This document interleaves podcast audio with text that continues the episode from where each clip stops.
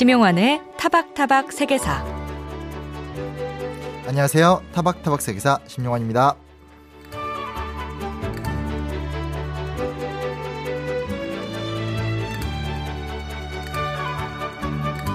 남극을 보면 지구 환경의 미래를 짐작할 수 있다.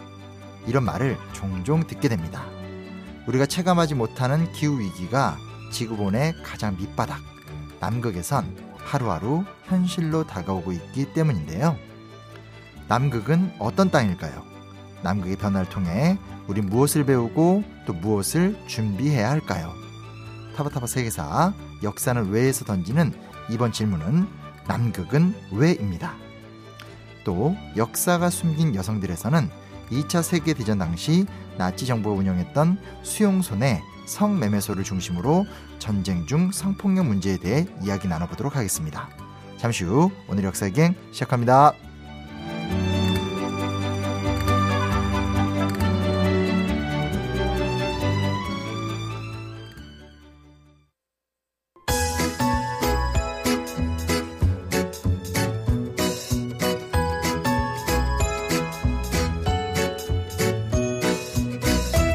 심용환의 타박타박 세계사.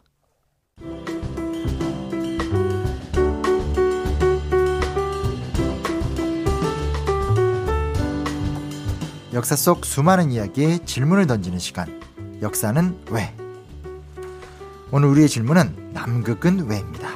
지난주 이어서 법무법인 율촌의 최준영 전문위원 나와주셨습니다. 선생님 안녕하세요. 네, 안녕하세요. 아, 저희가 지난 시간에는 세계 기후 위기와 관련한 좀 역사를 체계적으로 좀 짚어 봤는데요.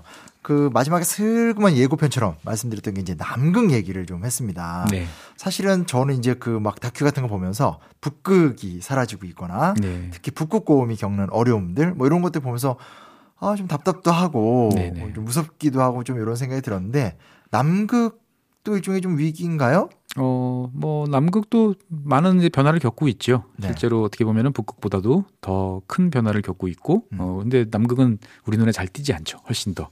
음. 어, 북극은 위성 사진을 찍어 보면 바로 이제 어, 얼음이 안 얼었네. 어, 평소 이만큼 얼음이 얼었는데 아. 어, 이런 이제 생각도 하고 네. 그다음에 얼음이 얼지 않으면 배가 다닐 수 있겠다라고 해서 활용할 생각도 하고 있고 어, 그러다 보니까 이제 우리와 좀 비교적 가깝기도 하고요. 관심이 좀 많고 예, 있는 데 비해서 남극은 지구본을 봐도 사실 남극 보기는 쉽지 않아요. 일부러 지구를 뒤집어 보지 않는 그쵸, 이상은 그쵸. 밑으로 봐야 되기 때문에 네네. 사실 남극은 참 먼, 멀고 먼 지역입니다. 어, 그럼 인공위성으로도 그렇게 촬영 같은 건 되는 거 아니에요? 되죠. 인공위성은. 당연히 되죠. 보면은. 음. 그래서 뭐 지구본도 이렇게 뒤집어 보시면 아, 남극이 그렇긴 하얗게. 이제 표시가 돼 있습니다. 어, 그럼 일단 우리가 사실 좀 남극하면 펭귄 말고 좀 떠오르는 게 없는데 네. 남극하면 뭐 정확하게 어디를 남극이라고 대륙이잖아요, 여기는 그렇죠? 그렇습니다. 우리가 이제 북극 남극을 헷갈려 하시는 분들이 많은데요. 북극에는 땅이 없어요. 음. 그쵸, 북극 그쵸. 해입니다. 다 바다가 얼어서 얼음이 생긴 얼음이 꽝꽝 얼어 있는 음. 그런 곳이고요. 그러니까 만약에 얼음이 다 녹는다면 북극은 그냥 바다입니다. 음. 근데 비해서 남극 같은 경우는 대륙이에요. 땅입니다. 땅 위에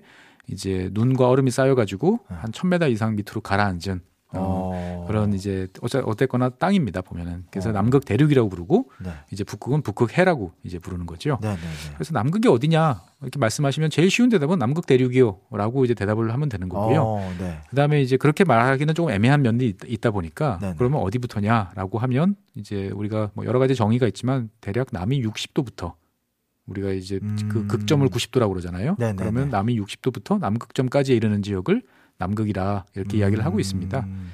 그래서 뭐 아까 앞서 말씀드린 것처럼 이제 북극은 바다고 음. 남극은 대륙인데 남극 대륙 크기는 한 1,420만 제곱킬로미터 정도 돼요.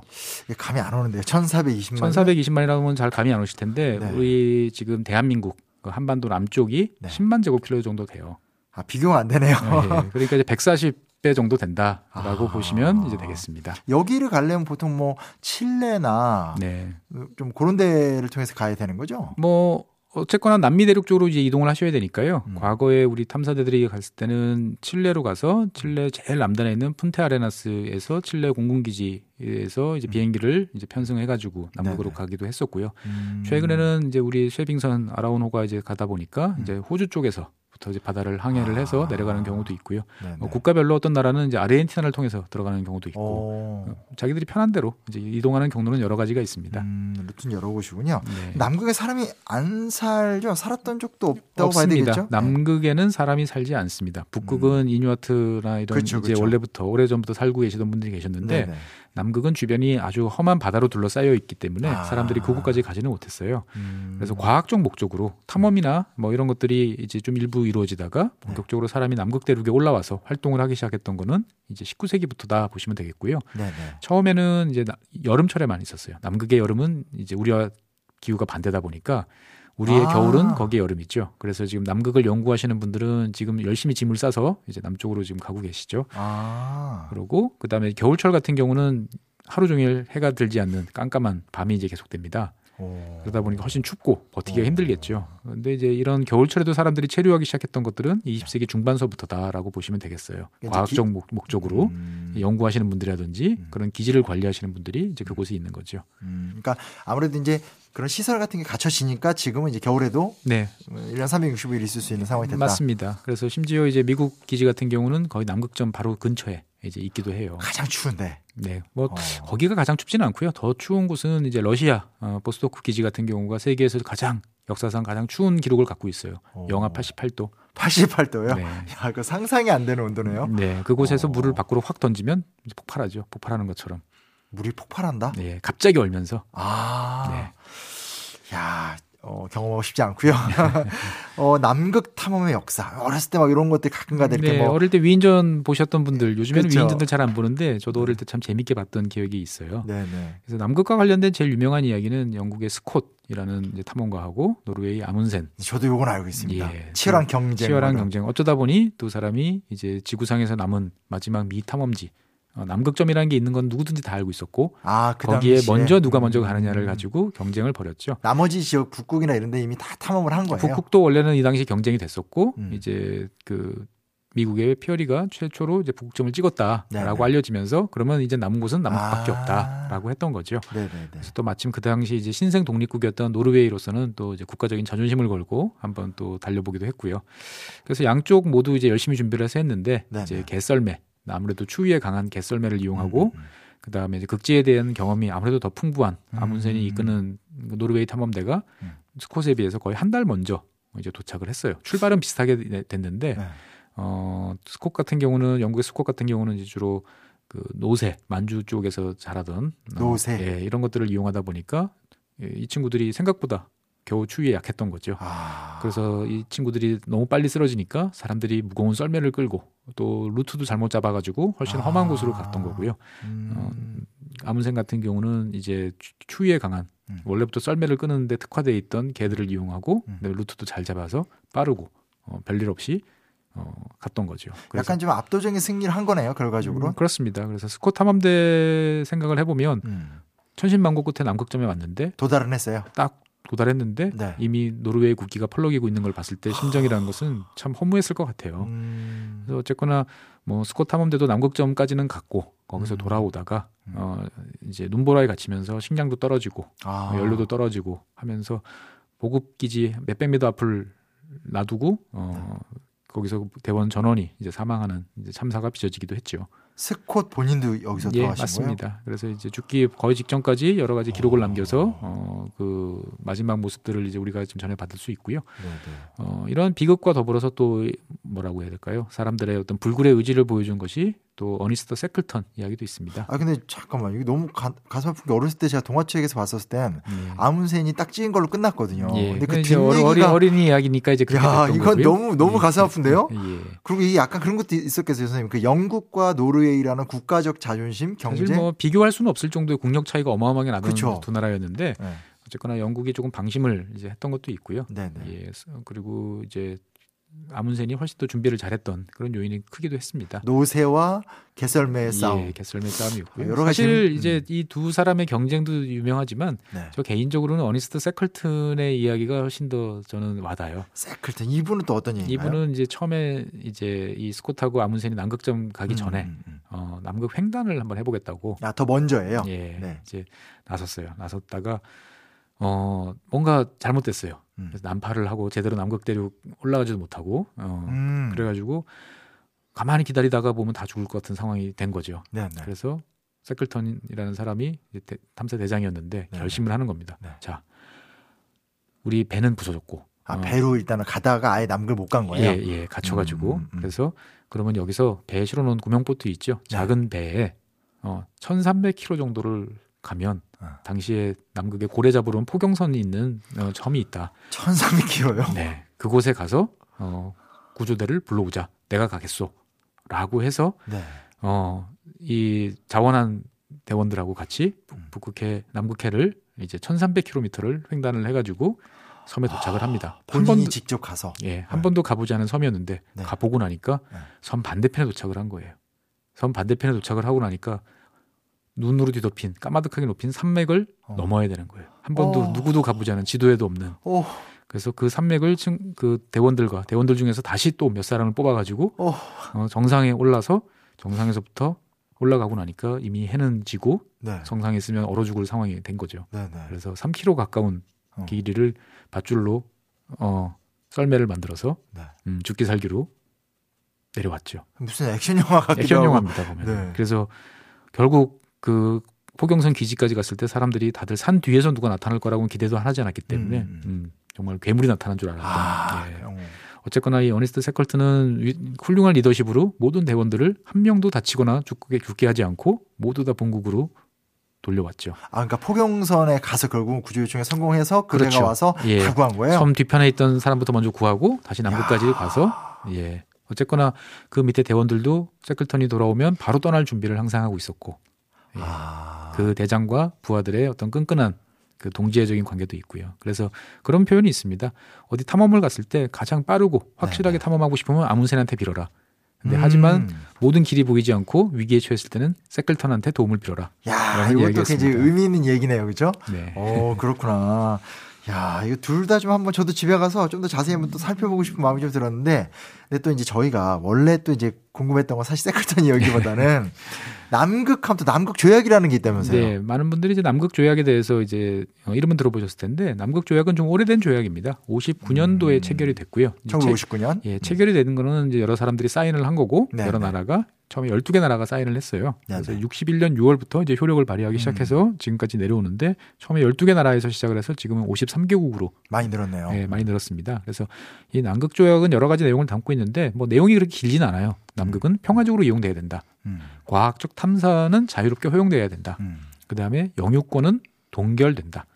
그 다음에 핵실험을 하면 안 된다. 그 다음에 나중에 추가된 내용이 생태계를 보존해야 된다. 음. 등등의 내용이 있습니다. 그래서 즉 남극은 인류 공동의 자산이기 때문에 음. 과학적으로 잘 보존하면서 연구하는 어떤 그런 대상이지 각 국가가 영유권을 주장하는 건 곤란하다라고 음. 하는 이야기고요. 우리나라 같은 경우는 1986년에 이제 11월 28일에 33번째로 남극 조약에 가입을 해서 현재 음. 세종 기지, 그다음에 장보고 기지 두 개의 기지를 운영하고 있습니다. 음. 그래서 남극 조약에 따라서 지금 남극은 누구의 영토도 아닌 인류 공통의 영토가 돼 있죠. 음. 그래서 원래 남극 대륙을 탐험했던 많은 나라들은 사실 그 지역에 당연히 깃발을 꽂고 자기 음. 땅이라고 하고 싶었던 거죠. 그쵸, 그쵸. 그래서 어, 남극하고 가까운 뉴질랜드, 아르헨티나, 칠레, 호주 이런 나라뿐만 아니고 원래 예전서부터 탐험을 많이 했던 프랑스, 뭐 음. 노르웨이 이런 나라들도 영유권을 주장을 했었어요. 아. 주장을 해왔는데 이 네. 남극 조약이 체결되면서 음. 일단은 영유권이 이제 동결된 주장을 하지 않는 음. 그런 걸로 합의한 거죠. 어, 어떻게 근데 합의를 했죠, 그렇게? 일단은 당시로서는 이제 그 미국의 영향력이 압도, 압도적이었고요. 음. 음. 아, 미국이 나섰구나. 하지 그렇죠. 말라고. 예, 압도적이었고 그 다음에 이제 미국 그 지원 하에서 전 세계가 1958년을 전후해서 지구 탐사년이라고 해서 지구 전체를 한번 공동으로 탐사하는 아. 예, 이런 경험을 했습니다. 네, 그러면서 이 남극 대륙이라는 곳에 대해서 세상 우리가 알아야 될 게 많은데 음. 이거를 국가 간이 으르렁거리면 어, 음. 곤란하지 않겠느냐라는 이제 합의에 도달을 했던 거죠. 음. 국제적인 공감대를 좀 얻었다라 좀 볼 수 있겠네요. 네, 맞습니다. 근데 이제 최근에는 어찌됐건 그 환경이라는 문제에서 남극이 좀 중요한 지표로 활용이 되고 있다고 해서요. 네. 솔직히 말해서 펭귄 말고는 잘 알지도 못하고. 예, 펭귄이 제일 대표적이고요. 네. 예, 뭐 펭귄 아시면 남극에 있는 생물들은 다 아시는 거죠. 아 그런가요? 예, 우리가 이제 보통 남극에 사는 펭귄 우리가 이제 다큐멘터리나 이런 걸 통해서 보면은 멋있게 생긴 네네. 늘씬하게 생긴 이 뭐, 펭귄은 황제 예, 펭귄. 황제 막. 펭귄입니다. 네네. 보통 이제 황제 펭귄이고요. 남극에 서식하는 펭귄은 한 다섯 종류 됩니다. 다섯 종류. 원래 펭귄의 종류는 더 많아요. 한 20종류 가까이 되고요. 오. 그다음에 어- 뭐 어떤 펭귄들은 거의 적도 근처까지 올라와서 활동하는 펭귄들도 있어요. 남극에서 적도까지 왔다 갔다 아 한다고요? 그렇게까지는 아, 아니고요. 아니고. 예, 예. 어. 이제 펭귄으로 묶이는 이제 그 부류가 예? 예. 어. 그래서 남극권 이제 지난 시간에 이제 그 아까 말씀드렸던 네네네. 이제 남위 60도라고 하는 네네. 남극권에 생활하는 펭귄은 한 다섯 종 정도 종 정도고 어. 이 중에서 이제 황제 펭귄하고 아델리 펭귄 두 종이 남극 본토에 이제 상륙하는 아. 예 펭귄이에요. 근데 이제 서로 둘이가 이제 이용하는 타이밍이 달라요. 그러니까 뭐냐면 황제 펭귄은 남극의 정말 추운 겨울철을 이 남극에서 보냅니다. 그리고 펭귄이 어. 이제 알을 낳아서 키워서 이제 네. 돌아갈 때쯤 되면 이제 겨울이 지나고 이제 봄철이 되는 풀리고. 거죠. 어. 그럼 이때쯤 되면 이제 아델리 펭귄이 이제 올라와 가지고 어. 다시 이제 남극 대륙을 자기 걸로 이제 생각을 하는 거죠. 어. 그래서 이 뭐 펭귄들에 관한 다큐멘터리를 많이 보셨을 테니까 네, 네, 잘 그쵸. 아시겠지만 이 다큐멘터리의 한계가 우리가 이제 보고 듣고 이거는 가능한데 냄새는 전달이 안 돼요. 아 그러네요. 네. 그러다 보니까 이제 이곳에 가셨던 분들이 처음에는 귀여운 펭귄들을 본다라고 흥분하고 흥분하고 가셨다가 그 냄새 이제 상당히 당혹 아, 당혹스러움을 그래요. 생각해 보십시오. 수십만 마리의 펭귄이 한 곳에 모여가지고 아. 예, 모여서 이제 뭐 응가도 하고 할 텐데 그렇지 그렇지. 예 그리고 이곳에 뭐 비가 자주 와서 이걸 쓸려 내려간다든지 이런 것도 아니기 아 때문에 그렇겠네. 예 냄새는 또 이제 주로 먹는 게 이제 어류기 때문에 물고기 예 비린내 막 네, 썩은 그래서, 내. 예 냄새가 상당히 좀 지독하다라고 어. 해서 어, 사람들 놀라게 하고 있기도 하고요. 이번 방송의 가장 핵심 사안 같은데 이번에. 근데 남극 환경이 최근에 많이 좀 안 좋아졌다고 얘기를 들었는데 예. 펭귄 어떻게 잘 지내고 있나요? 뭐 펭귄들 같은 경우는 뭐 비교적 잘 지내고는 이제 있습니다만 네. 이제 계속 빙하가 녹아서 음. 바닷물로 이제 들어오다 보니까 남극 주변에 여러 가지 환경들 자체가 이제 많이 변하고 있죠. 그러니까 네, 육지에 있는 큰 그 어마어마하게 큰 대한민국만한 이제 음. 얼음 덩어리가 떨어진다. 한번 생각을 해보시면 그러니까. 이 물은 이 얼음은 민물이잖아요. 그렇죠. 바닷물은 짠물이잖아요. 네네. 그러면 갑자기 민물이 확 들어오면 바닷물의 농도가 이제 그 주변 지역에 어. 엄청나게 변하겠죠. 네네. 그러면은 원래 그, 그 지역에 살고 있던 플랑크톤을 비롯한 바다 생태계가 어. 영향을 받을 수밖에 없고 어. 그럼 물고기도 영향을 받고 그렇게 되면 뭐 펭귄들 같은 경우도 뭐 더 멀리까지 헤엄쳐서 물고기를 잡아야 한다든지 아. 하는 이제 이런 일들이 이제 생기는 거죠. 음. 그래서 최근에 이제 우리나라 그 연구자들 분들의 이제 보고를 보면 음. 이제 펭귄 서식지, 뭐 펭귄 마을이라고 부르는 펭귄 서식지가 있는데 네, 네. 이 지역이 이제 원래 당연히 얼음으로 뒤덮여 있었는데 최근 들어서는 이제 진흙으로 바뀌고 있어요. 진창이 되고 있어요. 어. 예, 그러다 보니까 이제 펭귄 날개들이 이제 이런 흙, 그 진흙에 묻으면 사실은 그게 잘 떨어지지도 않고 그 아. 밑에 있는 방수층 밑으로 이제 물이 젖어가지고 네네. 어, 새끼들 같은 경우는 얼어 죽기도 좋거든요. 아. 그러다 보니까 이제 여러 가지로 좀 걱정을 많이들 하고 있고요. 그다음에 이제 남극해는 펭귄 이외에도 이제 많은 물고기들이 이제 살고 있는데 네. 그 물고기들도 요즘에 이제 아까 말씀드렸던 그런 네. 해양 환경의 변화로 인해 가지고 음. 어, 개체 수가 줄어든다. 뭐 음. 이런 이제 연구들이 나와서 많은 사람들이 좀 걱정하고 있는 거죠. 음. 어떻게 보세요? 앞으로 남극의 미래 혹은 남극의 미래를 통해 볼 수 있는 지구 환경의 미래. 예, 뭐 음. 사람들이 그동안 열심히 이제 경제 발전하고 잘 살기 위해서 노력한 결과로 인해서 발- 배출된 온실가스로 인해서 지구 기상이 많이 네, 기후가 네. 많이 변하고 있죠. 네. 그래서 어, 그 영향은 사실 지금서부터 우리가 모두가 자, 숨 쉬지 말고 이산화탄소를 하나도 내보내지 맙시다. 음. 라고 해도 지구상에서 다 사라지려면 한 200년 정도 걸려요.